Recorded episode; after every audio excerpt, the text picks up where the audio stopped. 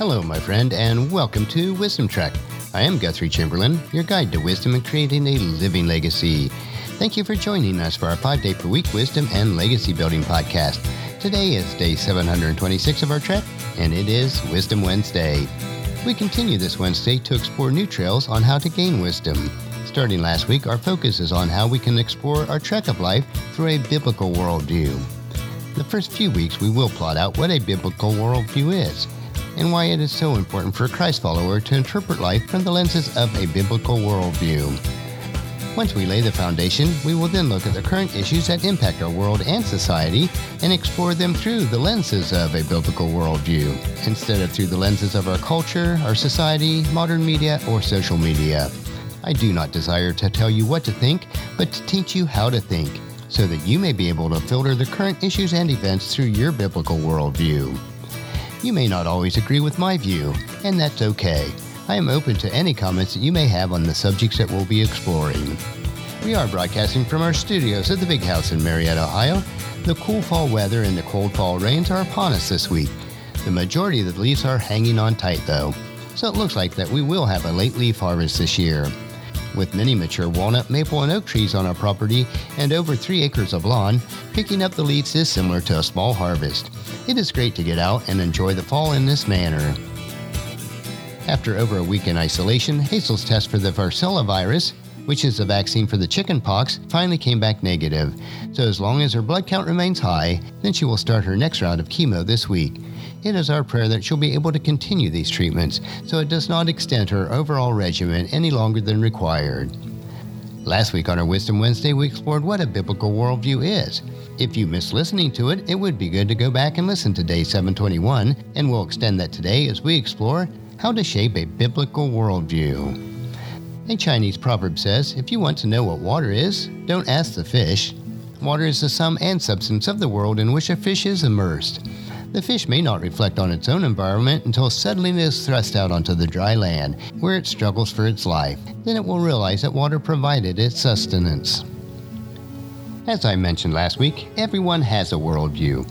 We are immersed in our culture and environment, and because of this, we have failed to take the ramifications of a secular worldview seriously. I am sure that it is the same for other countries, but in the United States, we need to be careful that we do not accept the culture or society's worldview as a biblical worldview. Every culture has its own coherent set of answers to the questions of why are we here and what is our purpose for life. Cultures and societies change over time, though, so a secular worldview is not constant. A biblical worldview is based on the unchanging truths and precepts of God's Word. What is at stake is how we understand the world in which we live. An example is how our culture or society views the sanctity of human life. Over time, a society or culture may vary its view on the unborn, the sick, the aged, and certain ethnic subsectors of society. If you have a secular worldview based on societal norms and values, then there will be strong conflict between that and a biblical worldview as a Christ follower. You just cannot have both. These issues are worldview issues. Christ followers should recognize that there is a great spiritual battle raging in the hearts and mind of men and women around the world.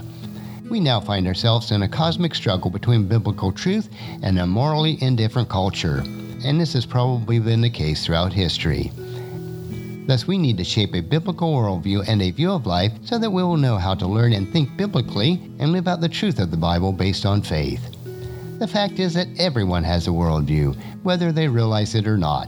Some, who even consider themselves as Christ followers, have worldviews that are incoherent, being merely a smorgasbord of the option of the natural, supernatural, pre modern, modern, and postmodern options. An examined and thoughtful worldview, however, is more than a private personal point of view. It is a comprehensive life system that seeks to answer the basic and even some of the not so basic questions of life. A biblical worldview is not just one's personal faith expression, it's not just a theory.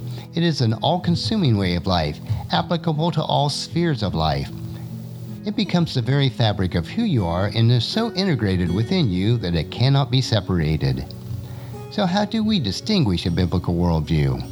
There is a definite biblical worldview of life, which has a character, coherence, and unity of its own.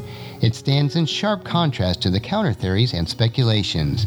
A biblical worldview has the stamp of reason and reality and can stand the test of time, history, emotions, and experiences. A biblical view of the world cannot be infringed upon, accepted, or rejected piecemeal, but stands or falls on the biblical integrity. Such a holistic approach offers the stability of thought, a unity of comprehensive insight that bears not only on what some may consider a religious sphere, but also on the whole of thought. A biblical worldview is built on the universal truths and principles found in the entirety of God's Word. It is an all embracing system that shapes religion, natural and social sciences, law, history, healthcare, the arts, the humanities, and all disciplines of study with an application to all of life. Christ followers must articulate a biblical worldview for the 21st century with its accompanying challenges and changes, and to show how such biblical thinking is applicable across all areas of life. At the heart of a secular worldview, we see that truth, morality, and interpretive framework are being ignored, if not all out rejected. Much of today's morality in society is based on the foundation of situational ethics. These challenges for Christ followers are formidable indeed. Throughout culture, the very existence of a fixed truth is being challenged. For Christ followers to respond to these challenges, we must think differently by filtering all the input that we receive into our minds through God's Word, as we are told in Romans chapter 12, verse 2. Don't copy the behavior and customs of this world, but let God transform you into a new person by changing the way you think.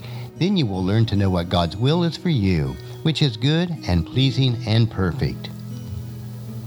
We need to take the greatest commandment seriously, which we were taught by Jesus, who told us to love God not only with our hearts and souls, but also with our minds. In Matthew chapter 22, verses 36 through 40. Teacher, what is the most important commandment in the law of Moses? Jesus replied, You must love the Lord your God with all of your heart, all of your soul, and all of your mind. This is the first and greatest commandment, and the second is equally important. Love your neighbor as yourself. The entire law and all the demands of the prophets are based on these two commandments. Jesus' word refers to a wholehearted devotion to God in every aspect of your being from whatever angle we choose to consider it emotionally, volitionally, or cognitively.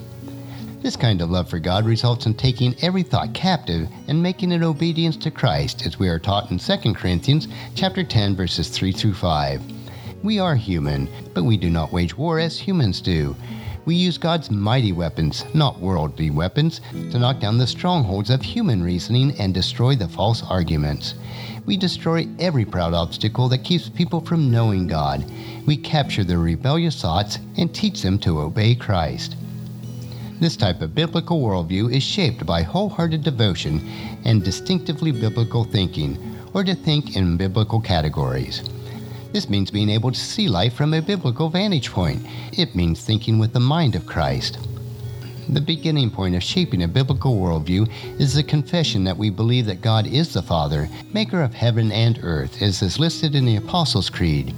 We recognize that He holds all creation together, and all true knowledge flows from the one Creator to His one creation, as the Apostle Paul wrote in Colossians chapter 1, verses 15 through 18.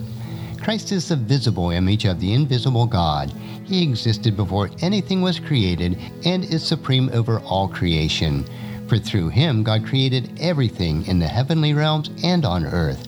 He made the things that we can see and the things that we can't see, such as thrones, kingdoms, rulers, and authorities in the unseen world. Everything was created through him and for him. He existed before anything else. He holds all creation together. Christ is also the head of the church, which is his body. He is the beginning, supreme over all who rise from the dead, so he is first in everything. Next week on Wisdom Wednesday, we will continue to explore biblical worldview, a starting point. After the first few weeks of establishing the foundation of a biblical worldview, we will then view some of the hot topics that are prevalent today through a biblical lens. If you have any topics that you would like us to cover, please email me at guthrie at wisdom-trek.com. Tomorrow we will continue with our three minute wisdom nugget that will provide you with a bit of wisdom that, if followed, will allow you to grow healthier, wealthier, and wiser each day. So encourage your friends and family to join us and come along with us tomorrow for another day of Wisdom Trek, creating a legacy. That will finish our trek for today. If you'd like to listen to any of the past treks or read the Wisdom Journal, they are all available at wisdom-trek.com. You can also subscribe to iTunes or Google Play so that each day's trek will be downloaded to you automatically. And thank you so much for allowing me to be your guide, your mentor, but most importantly, I am your friend as I serve you through the Wisdom Trek podcast and journal. And as we take this trek of life together, let us always live abundantly, love unconditionally, listen intentionally, learn continuously, lend to others generously, lead with integrity, and then leave a living legacy each day. I am Guthrie Chamberlain, reminding you to keep moving forward, enjoy your journey, and then create a great day every day. See you tomorrow.